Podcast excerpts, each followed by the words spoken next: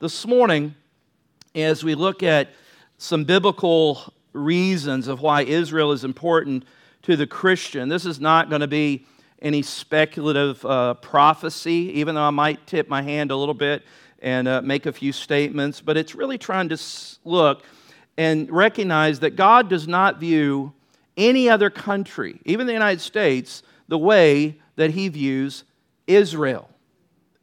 Okay, let me make sure you set, get that set in. God does not view any other nation the way that He views Israel. Have you ever wondered why the Jewish people have been scattered throughout the nations of the world more consistently than any other people and maintain their identity? Why anti Semitism persists to rear its ugly head, even in recent days. Look at among our universities, who you've got professors and people coming out praising the murder of Hamas. I mean, it's crazy, even in our country. You know, sometimes we look back on Hitler in Germany and think, wow, how did that ever happen? Listen, we've just had an event, and look at how the evil hatred has risen just overnight of people that hate Jews and hate Israel. Why did Nazism target the Jewish people for genocide in the Holocaust or World War II? Why? Why are the Jews, uh, why have they had to endure such uh, uh, persecutions? Uh, why have they tenaciously held to this commitment through every person who turns 18? Everybody. I suppose there's some medical reasons, but everybody, woman, man, has to serve in the military for, I believe, two years. That's a requirement. You see, that's different than, uh, you know, we have wars and it doesn't really affect us. Now, I don't know if there's anybody here really World War II generation or you were little, but my father and grandparents, when they had to ration groceries and gas and food and all, I mean, it affected, they felt it every day. Like, well, we can't get enough sugar. We can't get enough this because, you know, everything was going to the war effort. Today, wars and people killed, they don't even affect us unless you have somebody in your family or a son or daughter. Uh, Israel, they live with it. Everybody lives with it 24 7. And I believe the answers to some of these questions uh, are in Scripture, and we just want to give kind of an overview. This is really just an overview. It's, I'm probably uh, going to say, I mean, I, I went through and edited out more stuff because we'd be here all day, so I'm not going to try to belabor it. I just want to kind of give us a little bit of a framework. And let me remind you this as well. And I know some of you are new. Uh, when you come here, you've really never been in a church that actually takes the Bible seriously. We open it, we teach it, we believe it, we work through it, we try to understand it. That's why we spend time here uh, rather than just little, you know, devotional thoughts and tips from Dear Abby. I mean, we want to, you know, we want to teach the Bible. We believe that that's important here. And so the Bible is not just, even though it does talk, it does contain personal salvation and God's plan of salvation, but the Bible is a book that reveals God's purposes and, and sovereign plan of redemption and his reestablishing his authoritative kingdom on the earth. This plan that is laid out in this book. It's not just devotional thoughts on how to get saved. So Israel is an important component, I believe, in understanding God's purpose and plan in his working ultimately of his consummation of his kingdom upon the earth. And so this is just a framework, and I'm going to use an outline based on an acrostic. An acrostic is just the beginnings of, a, of the letter, and they signify or stand for something.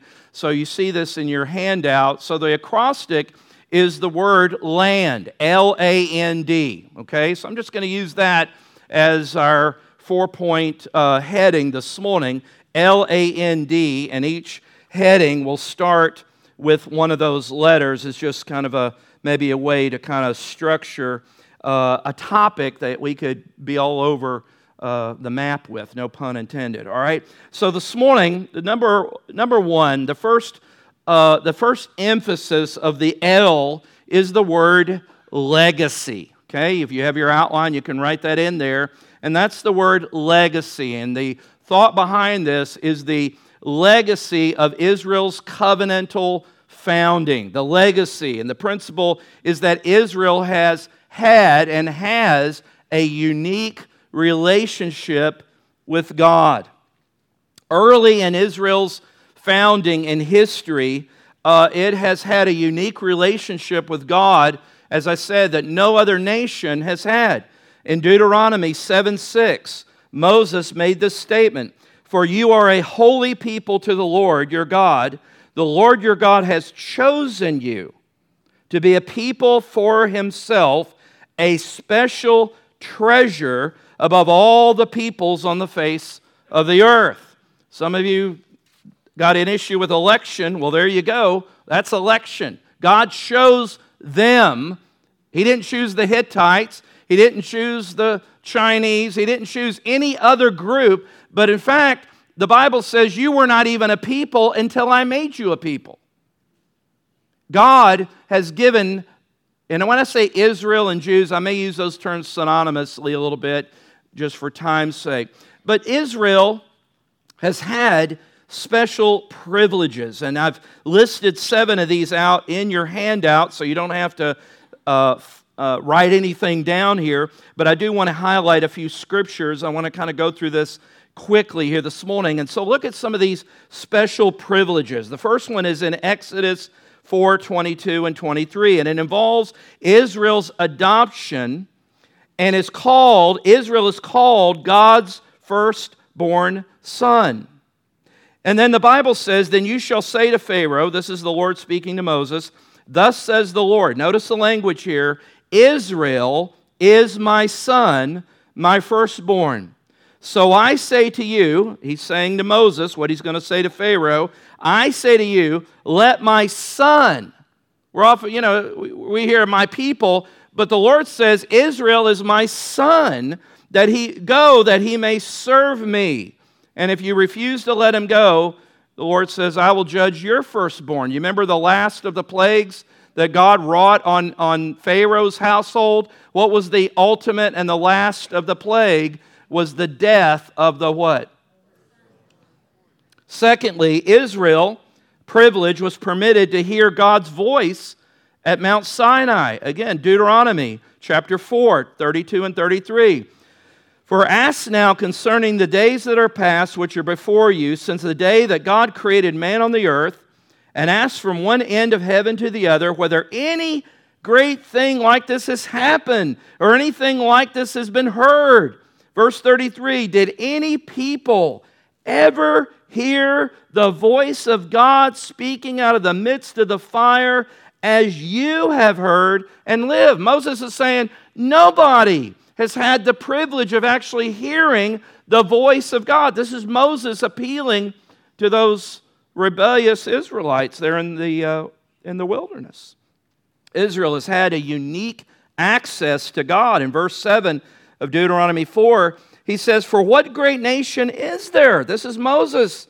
For what great nation is there that has God so near to it as the Lord our God is to us? For whatever reason we may call upon him. Thirdly, God established his covenants with Israel that he never did with any other nation.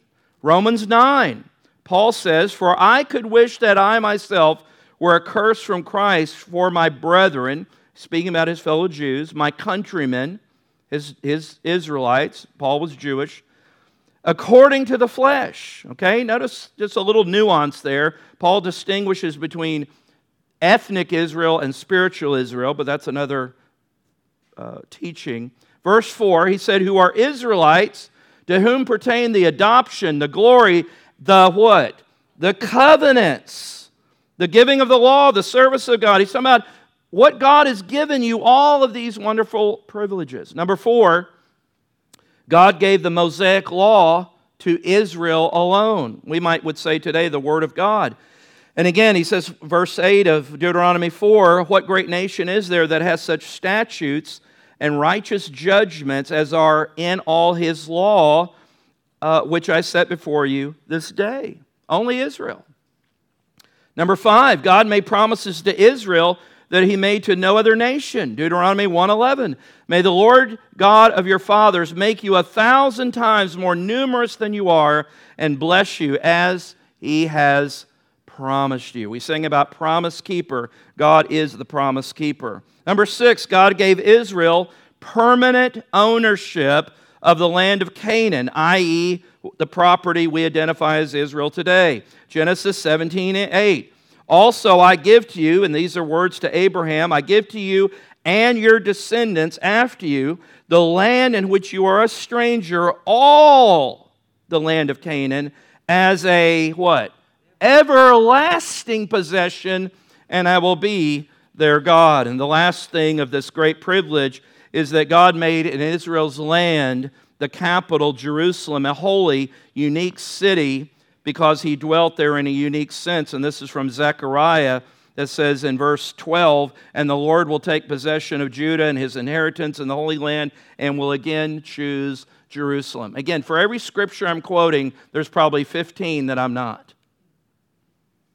The bottom line, it's important to note as we talk about why it's important from the get go, the legacy of Scripture, that Israel is important that God has established his unique relationship, unique relationship with Israel forever, and he intended that relationship to be permanent. It wasn't temporary, it wasn't set aside now that he's with the church. It was a permanent relationship. Look at the words of King David.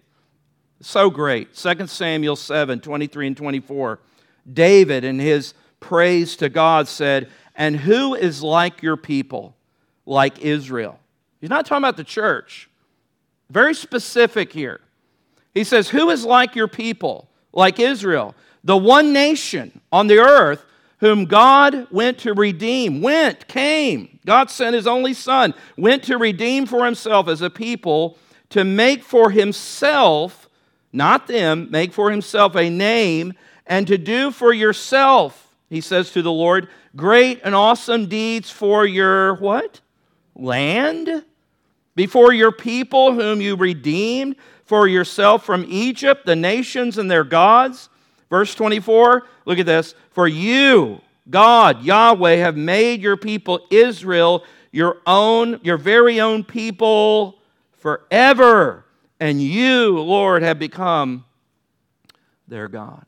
A great legacy of Scripture. But the A is for the word ascension, and that's ascension to Israel's national fulfillment. And the principle is that according to the scriptures, Israel's unique future will be characterized by two things unequaled suffering and unequaled blessing. That's just the layout of Scripture.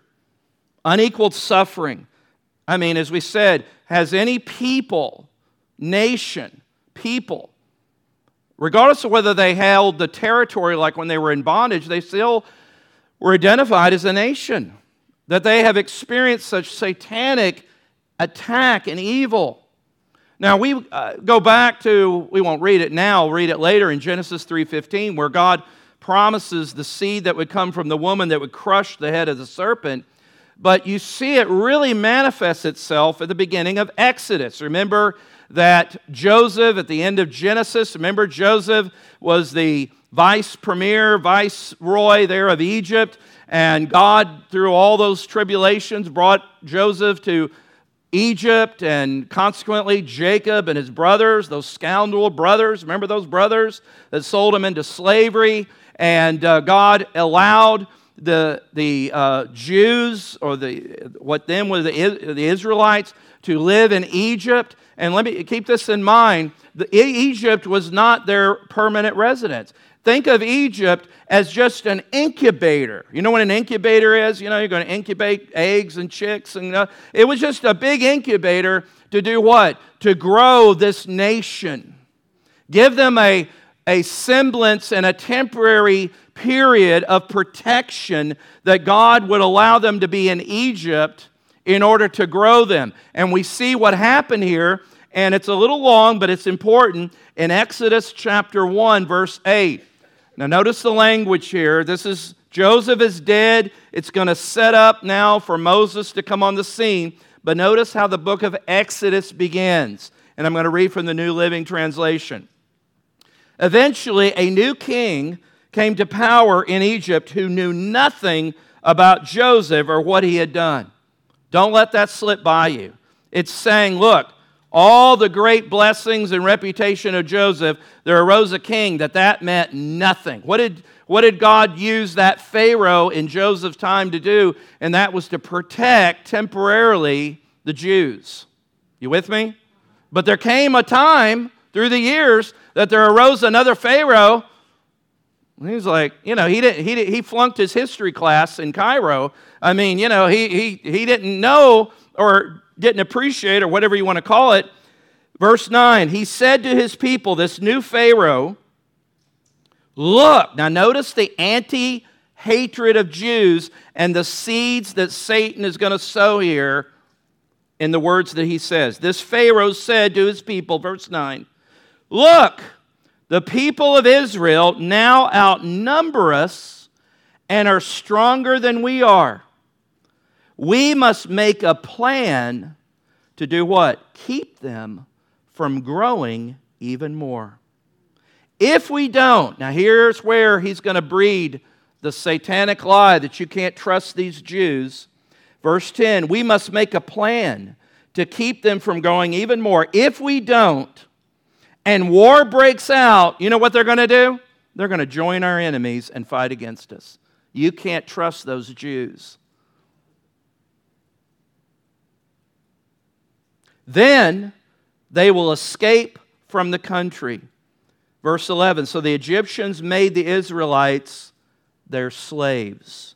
They appointed brutal slave drivers over them, hoping to wear them down with crushing labor. They forced them to build the cities of Pithom and Ramesses as supply centers for the king. But the more, look at this, the more the Egyptians oppressed them, the more the Israelites multiplied and spread, and the more alarmed the Egyptians became. So the Egyptians worked the people of Israel without mercy. They made their lives, verse 14, bitter, forcing them to mix mortar and make bricks and do all the work in the fields.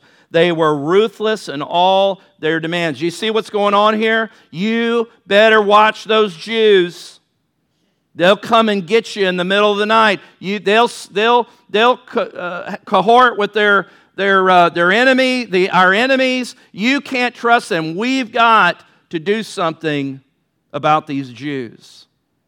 Boy, that could have been that could have come out of Mein Kampf.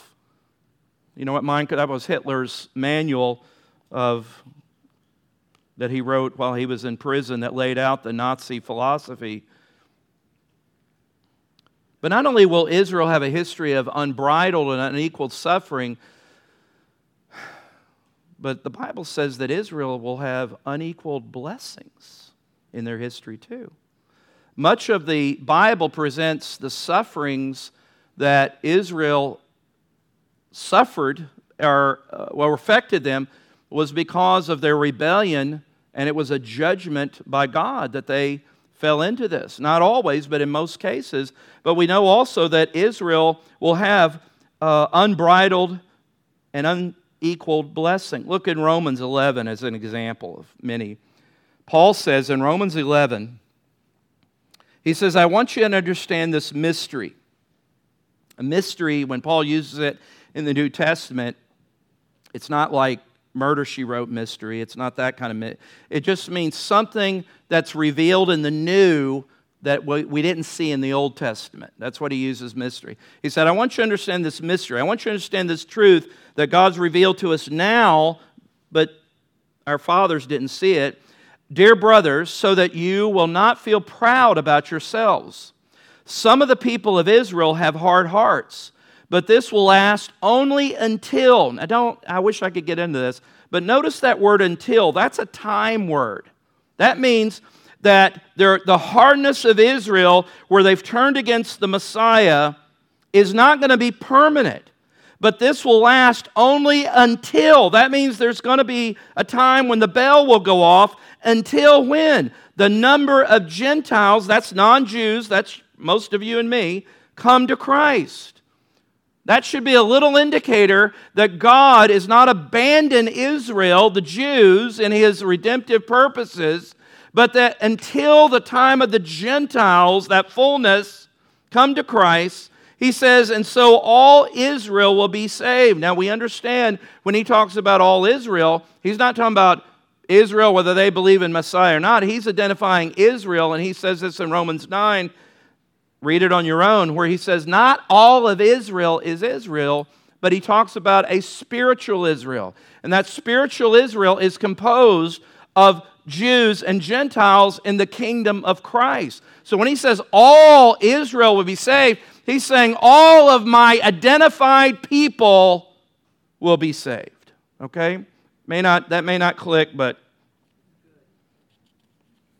And so the Bible says in Romans 11 27, we sang about promise keeper. The Lord says in Romans 11 27, For this is my what? My covenant. My covenant with them. He's talking about Israel. When I will take away their sins. And so the Bible tells us that at the second coming of Jesus Christ, and I know there's various views and understandings, and we're not going to get lost into that. But one thing we're in 100% agreement on is that Jesus is literally, bodily, physically, truly coming back. I know there's great debate and discussion about when, timing, and those things, and I've got opinions, and they change. If I read a new book, it'll change when I read that view, and I'll read, you know, but there's one thing I am in agreement on, and that's the primacy and the role that Israel has apart from the church, and that Jesus is literally, physically, bodily returning back to earth, because the Bible's so clear on that, okay? And the Bible says that when Jesus returns and he establishes or, cons- or the consummation of his kingdom, that that nation under the leadership of Messiah King Jesus is going to be in perfect harmony in relationship with the Lord Jesus Christ. There will be unending peace and prosperity and blessing. Israel, Israel, along with the Gentiles that Paul says have been grafted in. That's what the language is in Romans 9, 10, and 11. Remember, the Bible says that there's neither Jew nor Greek, there's neither slave nor free, there's neither male nor female, for you are all one in Christ Jesus. Now listen to this, Roman, I mean Galatians 3:29. And if you are Christ, if you are Christ, then you are Abraham's seed, heirs according to the promise. So we get in on what God is doing, but the vehicle and the structure that God originated was Israel. And we are now becoming a part of that and co servants with those covenant people because we are now grafted in to that new covenant. Zechariah, let me read you a couple of scriptures and the latter part will go faster, but you don't have anything else to do anyway, so y'all just. No, I, have tried to make this succinct, but there's a couple of things that are just so good that I hadn't read them in a long time, and when I read them, they were just so good I couldn't cut it out. But look at Zechariah. Zechariah is all about the prophetic return of Jesus. Okay? Zechariah, Old Testament, chapter 8, verse 20, from the New Living Translation. This is what the Lord of heaven's armies says. Again, speaking prophetically. People from nations and cities around the world will travel to Jerusalem. Now, see, if you think everything is all wrapped up in the church, then you have to spiritualize what Jerusalem is. But I think it just means what it says that all the nations around the world will travel to Jerusalem.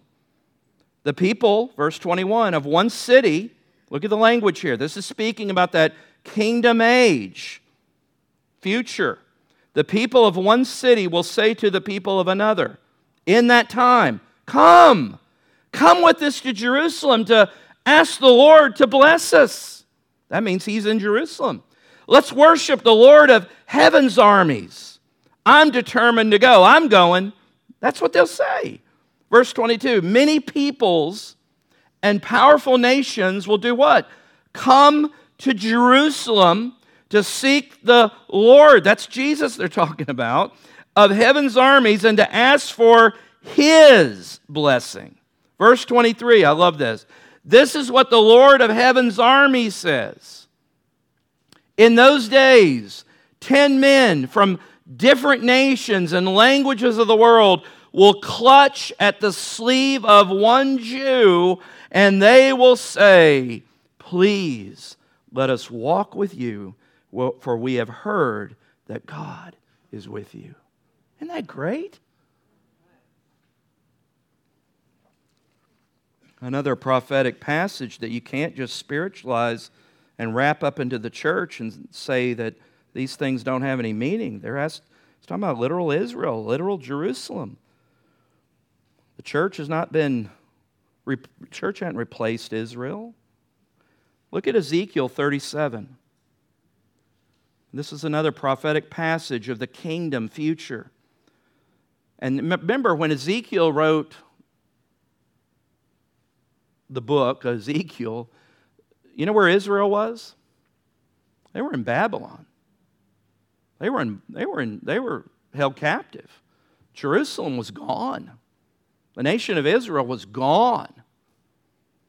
But you know what? That Abrahamic covenant was an unconditional covenant. It was God saying, I will do this for you. In spite of all that has happened, guess what? God's a promise keeper. He's a covenant keeper. And that's why he gives these words of hope through his prophet Ezekiel and says, And give them this message. Ezekiel, give them this message from the sovereign Lord. Now look at the language here. I will gather the people of Israel from among the nations.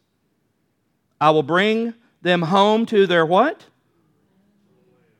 From the places where they've been scattered. Now, others, I wouldn't go and start a church over it, but I think that could be the fulfillment on May 14th, 1948. Verse 22 I will unify them into one nation on the mountains of Israel. One king will rule them all. No longer will they be divided into two nations or into two kingdoms.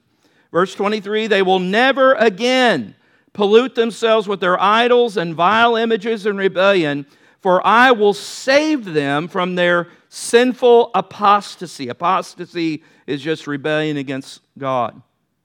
I will cleanse them. Then, then they will truly be my people, and I will be their God. Verse 24 My servant David will be their king. Now we know it couldn't be talking about David, David. Was David, he's gone. But how many times is it referenced? Jesus is called the Son of David. The Son of David. What's that lineage and the, uh, the uh, hereditary record there in, in Matthew 1 is all about, is to demonstrate that he is un- under the lineage as the son of David. So when the Lord says, My servant David, he's talking about Christ. My servant David will be their king, and they will only have one shepherd. They will obey my regulations and be careful to keep my decrees. That means a spiritual transformation. Remember the new covenant in Jeremiah 29 talks about, I will write my laws upon their hearts. This isn't just dead legalistic religion, this is something transformational that has taken place, yet future. You with me? They will live and obey my regulations. Verse 25, they will live in the land. They will live in the land that I gave my servant Jacob, the land where their ancestors lived. They and their children, their grandchildren after them, will live there for how long? As long as the United Nations gives them permission? No, they will live there forever, generation after generation. And my servant David, talking about Jesus, will be their prince forever. I don't know how you can read that and not be moved and saying, wow, this is a big deal. Verse 26 gets better. And I will make my covenant of peace with them an everlasting covenant. I will give them their land. You ought to circle how many times land is mentioned just in that one passage. I will give them their land and increase their numbers, and I will put my temple among them forever. Now, there's debate about whether there's going to be a literal uh, physical temple. I think there probably will be. But remember also what Jesus said in John chapter 2 when he made the statement. He said, Destroy this temple, and in three days I will raise it. And they thought he was talking about the temple of Herod. What was he talking about? He even says in verse 22 of John 2 that he was referring to his own physical body as the temple. That that temple of Jesus, Jesus' presence in this kingdom prosperous period of ruling and reigning, the Bible says that in this, this part of the new heavens and the new earth, there will be no need for the sun or the moon because Jesus will be there and he will be the light. He says, I will put my temple among them forever. I think here he's talking about himself. And I will make my what? Home among them. I will be their God and they will be my people.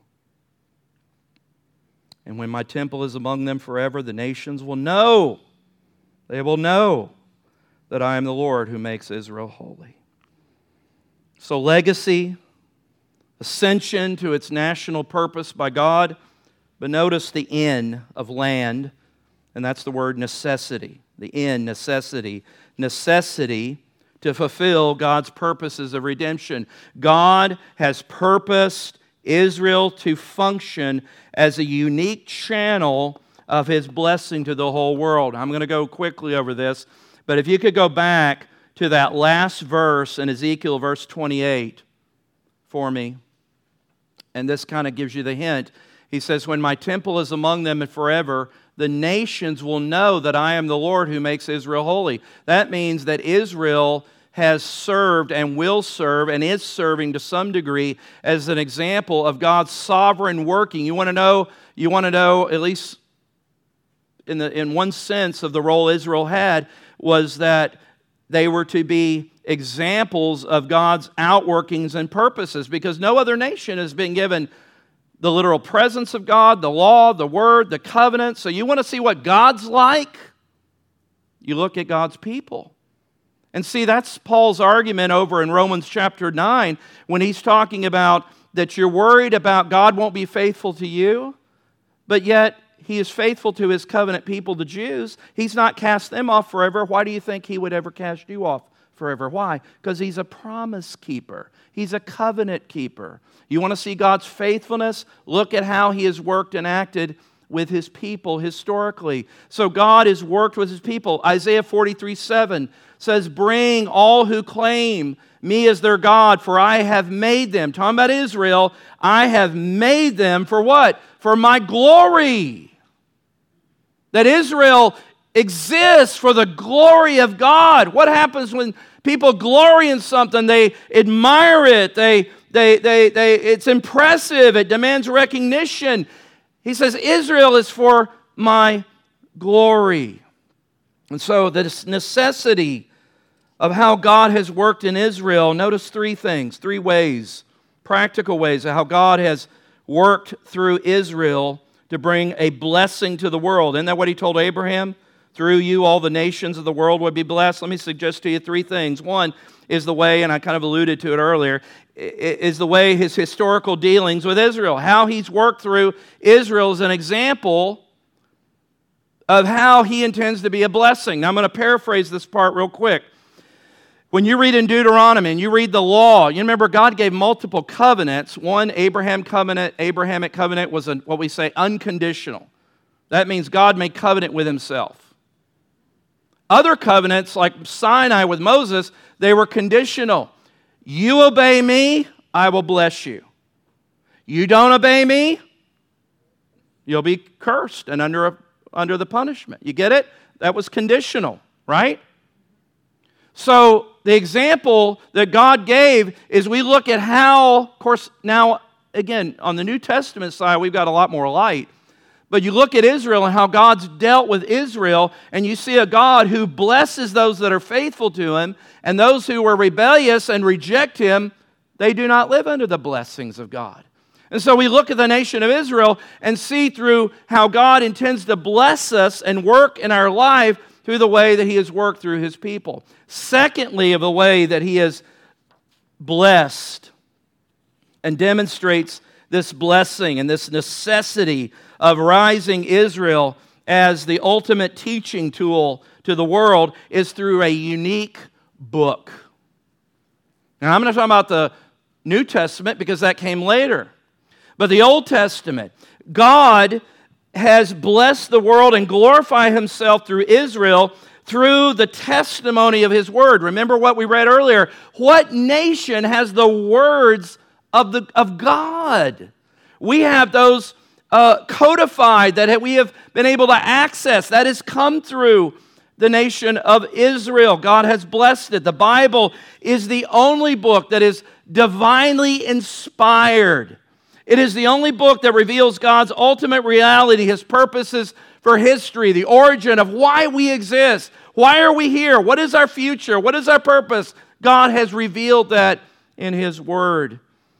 The Old Testament, David said, Psalm 147, verse 19 and 20, He has revealed His Word to Jacob. Jacob is just another term for Israel. He's revealed His Word to Jacob, His laws and decrees to Israel. He has done this for no other nation. They do not know his laws. Praise the Lord.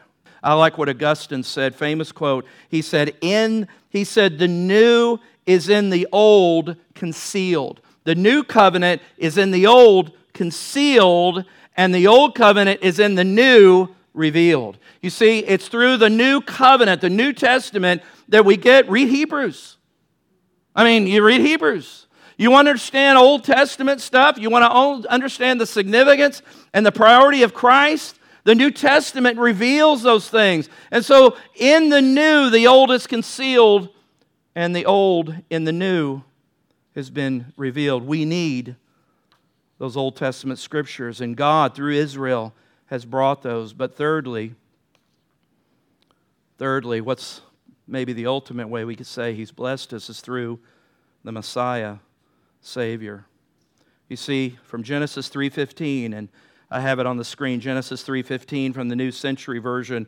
He says, I will make you. Remember, in the midst of man, humankind's darkest hour, when man and woman, Adam and Eve, failed and rebelled against God's clear commands, and they should have been sentenced to ultimate judgment and death, God made a prophetic, covenantal promise right there in man's darkest hour when he says, I will make you and the woman enemies to each other, speaking to the serpent. He's speaking to the, the devil here. And this is going to set up the tension between God's line of blessing and Satan's line of blessing. He says, I will make you, serpent, and the woman enemies to each other. Your descendants, meaning those who are not of the seed, and her descendants, they will be enemies. That's why there's turmoil, because one is a godly line and one's an ungodly line. One of her descendants, speaking prophetically of Christ, will do what? Crush your head. You will bite his heel. You will attempt to wound him, but he will crush your head.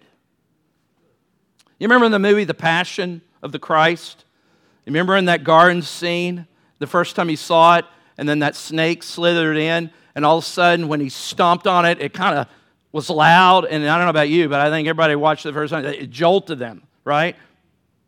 That was a little Hollywood way of getting Genesis 3:15 in there. Maybe you were out to get, get your popcorn when you saw that. I don't know. But notice the last one is the word is the letter D. Legacy, ascension, necessity. We must declare, Christians must declare that Israel has been given permanent ownership of the land. As I said earlier, this is what the Bible taught. Now, Moses made it clear in Deuteronomy 9. Look at this Deuteronomy 9, verse 4. He says, Do not think in your heart after your Lord your God will cast them out before you, talking about the enemy, saying, Because of my righteousness the Lord has brought me into this promised land. In other words, God didn't bless Israel because there was something inherently righteous in them. That reminds me of what Paul would say in Ephesians 2 8 and 9. For you're saved by grace through faith, and that is not of yourselves, lest you should go around boasting as though God did, you know, God saw your righteousness and blessed you accordingly. No, He did not do this because of your righteousness, because Moses would say you had no righteousness. Why did he do it? It goes back to that Abrahamic covenant. Remember when God made covenant with Abraham? If you never read that, read that in Genesis 12 and through 15. Read that. And the Shekinah glory walked through those, those, those split animal carcasses. That was an ancient tradition of making covenant. But he didn't have Abraham walk through that middle. Only the presence, the glory of God walked through the middle of that. Because you know what, in human terms, when that was done, you know what that was signifying? When they split these animal carcasses out and you had to walk between them? That means if I break this covenant, may it be what these happen to these animals happen to me. That was signifying this is a serious covenant. And God, God alone, to demonstrate that this was a unconditional. Abraham, Moses, all you guys, I know you can't keep the terms. But God says, by grace, I'm going to do this for my glory. It's interesting in Genesis 15, God gave specific boundaries. Look at Genesis 15, verse 18. Part of it right there in that covenant. If you've never read it, go back and read it. It's one of the most pivotal portions of understanding Scripture. And God told Abraham, He gave him specific boundaries that He was going to bless him. On the same day, the Lord made a covenant with Abram, saying, To your descendants, future, I have given this land. Well, wait a minute. I thought Moses and Joshua, they got, oh, yeah, they had to go in there and possess it, but it was already a done deal. God had already given it. Okay? He said, To your descendants I've given this land from the, notice this, from the river of Egypt to the great river to the river Euphrates. Look at this map of modern Israel today. You see that little red sliver there? That's the borders of modern Israel today. I didn't cut out Palestine, but anyway, that's, that's pretty much it today. If you go by the boundaries of what God said in Genesis 15, look at what that looks like. That's Israel. According to what he said to Abraham, that's the boundaries. Man, you're getting in Egypt, Saudi, man, you talking about. And so you see Jews know that. When Menachem Begin was negotiating with Sadat and Jimmy Carter and that whole thing, Menachem Begin insisted they use the terms and the borders of Abraham and what he said in that covenant. Now, they didn't do it because literally all hell would break loose, right? But listen, God's going to keep his covenant. God's going to be faithful. And so when you say to a Jew that knows the borders under the Abrahamic covenant, oh, just give up that property. Give, you know, don't, don't, just let everybody rule Jerusalem. You know what? Uh, they're like, wait a minute. God said. The United Nations, the United States, the European Union, they are not the ultimate authority. God's covenant and I think Christians need to be reminded of that. Zechariah 2 says that Israel is the apple of his eye. Here's three quick things that we should, we should do. We are to support the claim to the land. Does that mean we give carte blanche for Israel to do anything politically? And Israel is a secular state, but let me make this distinction, and it may not, some of you may get it, some you, I just mean your, your background. But the state of Israel is, pretty, is a secular state. I wouldn't say the majority of Jews in Israel today, but there is a, quite a high number that are atheists. Now, God's doing some work there, don't get me wrong. And I'm not saying that Israel can just go and obliterate and you know, do whatever it wishes, and we're just supposed to be like, well, you know. No, no, no, no, I'm not saying that. But through the state of Israel, the secular state, that is not what's going to be redeemed. When Paul says all Israel will be saved, he's not talking about people that don't believe him. He's talking about there's Israel and then there's Israel. That's what we're a part of. That's what we've been grafted into. That's the Israel that will look at Messiah when he comes. And we are to support for various reasons, for political but I believe ethically we are to support the nation of Israel and the biblical claims of their land instead of thinking, listen, do you think, do you realize when the British sought to bring peace into that region in the 20s? You know what their plan was? A land for Israel and half of it for the Arabs, i.e., the Palestinians. Palestinians didn't want it because they said Israel will never, ever, ever exist on any land that we have. Do you know what the land, you know what the nation of Palestine is today? What it was originally designed to do? That's the nation of Jordan. That was how Jordan got created. It was originally to be marked as a Palestinian compromise to have their country and Israel would have theirs. That's what Jordan is today. But guess what? The Palestinians have never failed to miss an opportunity to miss an opportunity. Why? Because their hatred of Jews is so demonic. Again, am I saying every Palestinian? No. There's some born again believers, Palestinians. There's people that wish those crazy extremist terrorists wouldn't be ruling their nation. There are people in Gaza that have suffered because these terrorists have run their government and they're powerless. No, no, no.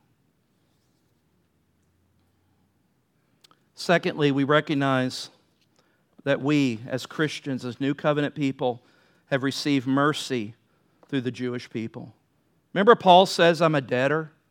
I'm a debtor, meaning kind of like the turtle on the fence. You know, when you see a turtle on the fence, you know he didn't get there by himself. Now, some of you and Kathleen, that'll take you a while, but